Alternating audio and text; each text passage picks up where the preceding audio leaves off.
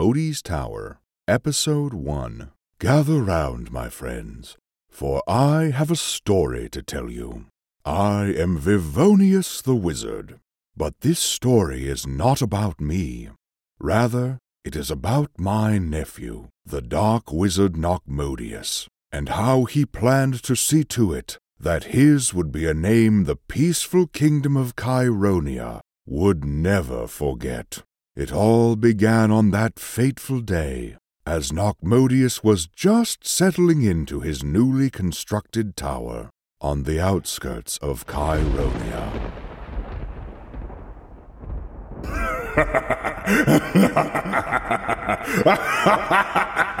Today it begins. Today, Chironia, your fate was sealed.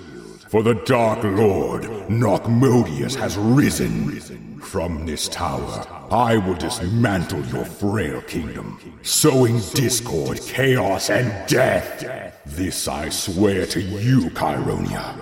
Your children's children's children will remember the name Nocmodius. Boss? What is it, you impertinent goblin?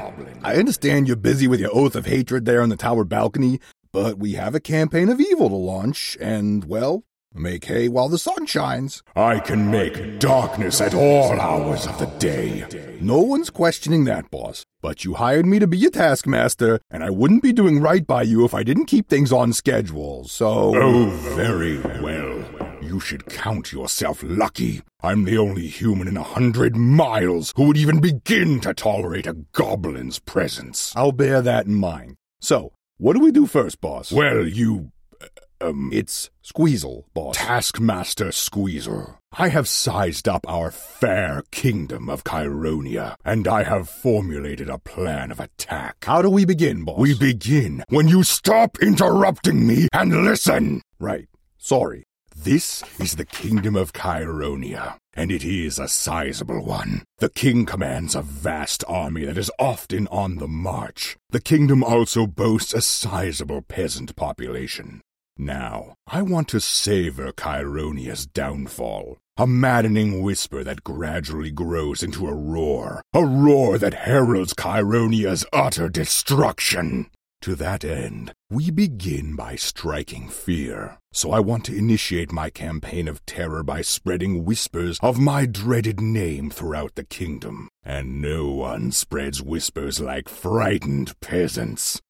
So, Taskmaster, prove your worth to me now.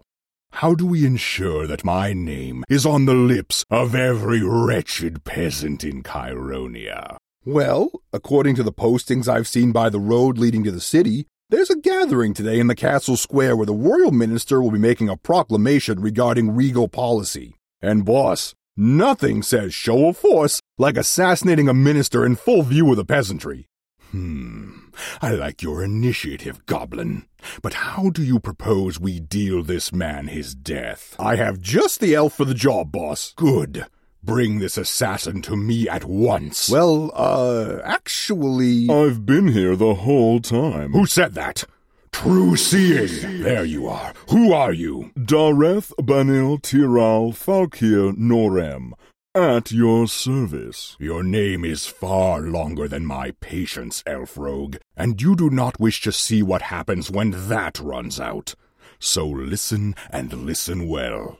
I want the royal minister struck down as he delivers his proclamation to the peasantry. And as you pull your dagger from his bloody corpse, I want you to shout, I take this man's life in the name of Nocmodius. Are you capable of doing this for me? Rest assured, I'll not only kill this man, I'll look damn good while doing it. Just kill him and deliver my message. Now go.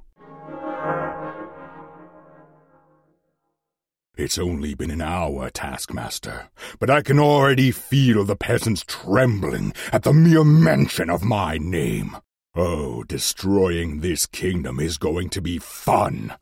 I'll stay behind the scenes at first, gradually building up to my grand appearance, the day when Chironia will gaze upon its undoing, and then. I have returned. What? Just like that? The only thing sharper than my looks are my daggers. The deed is done. Well, what happened? I leapt from the shadows and stabbed him to death. Pretty standard operation, really. Oh, excellent. Tell me, what were his last words? What did the fool have to say after being struck down by an agent of Nocmodius? Well, he had lost most of his speaking voice by the time he got to his last words, but I think he said, Yes, yes? Nice hair. What? Wait a minute. Did you attack head on? I always do. What if he had seen you coming? What kind of a rogue are you? Let's just say that some rogues stun from the front. Besides, a frontal attack from me is the most humane way to do it. And why is that? Isn't it obvious? I'm like a last meal for the eyes. You vain, imbecilic. Grr. Did you at least remember to deliver the message? Of course. Those peasants won't be forgetting your name anytime soon, or the sight of me. Very well. The first step is complete. We've sent a message that cannot be ignored. The next step will require some magic, and for that I must prepare in my lab. I should probably add that there was something a bit off about the. I have a taskmaster to handle trifles for me, Elf. My time is too valuable. Now, I had best not be disturbed. Well, that's that, I guess. Come sit down, Dar. I made coffee. I could never turn down your coffee. So, how have you been? A few odd killings between working to stay gorgeous and waiting for a steady gig to pop up.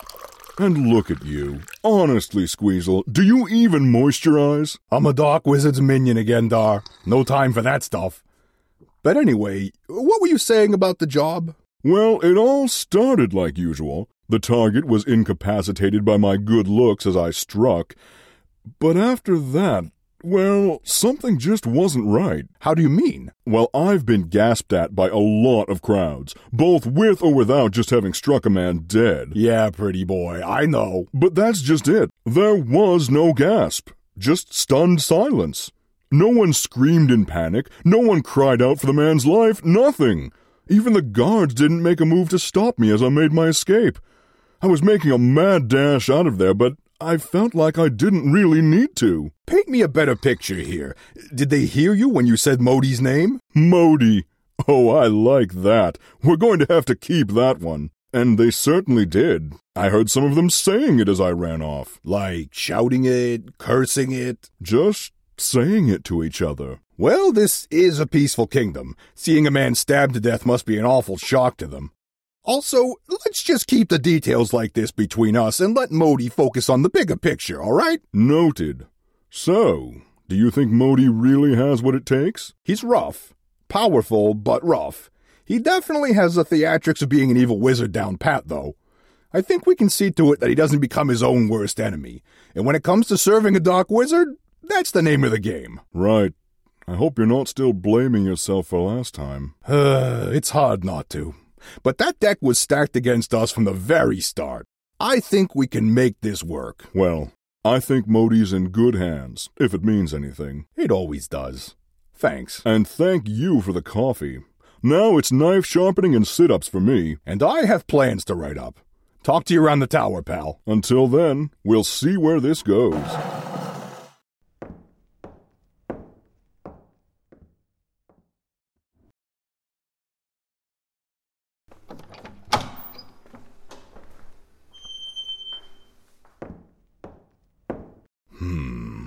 We'll see where this goes, indeed. And so Nocmodius's ill-advised venture had begun, a venture that could go anywhere, except according to plan. I'll return next time when Nocmodius receives a very unwelcome visitor. Until then, my friends. Modi's Tower was performed and mixed by Jesse Lowther. For more information, visit facebook.com slash M-O-D-I-S T-O-W-E-R. Cover art by Bridget Hartill. Find more of her work at spectromagic.blogspot.com. That's S P E C T R O M A G I I C dot. Thanks for listening.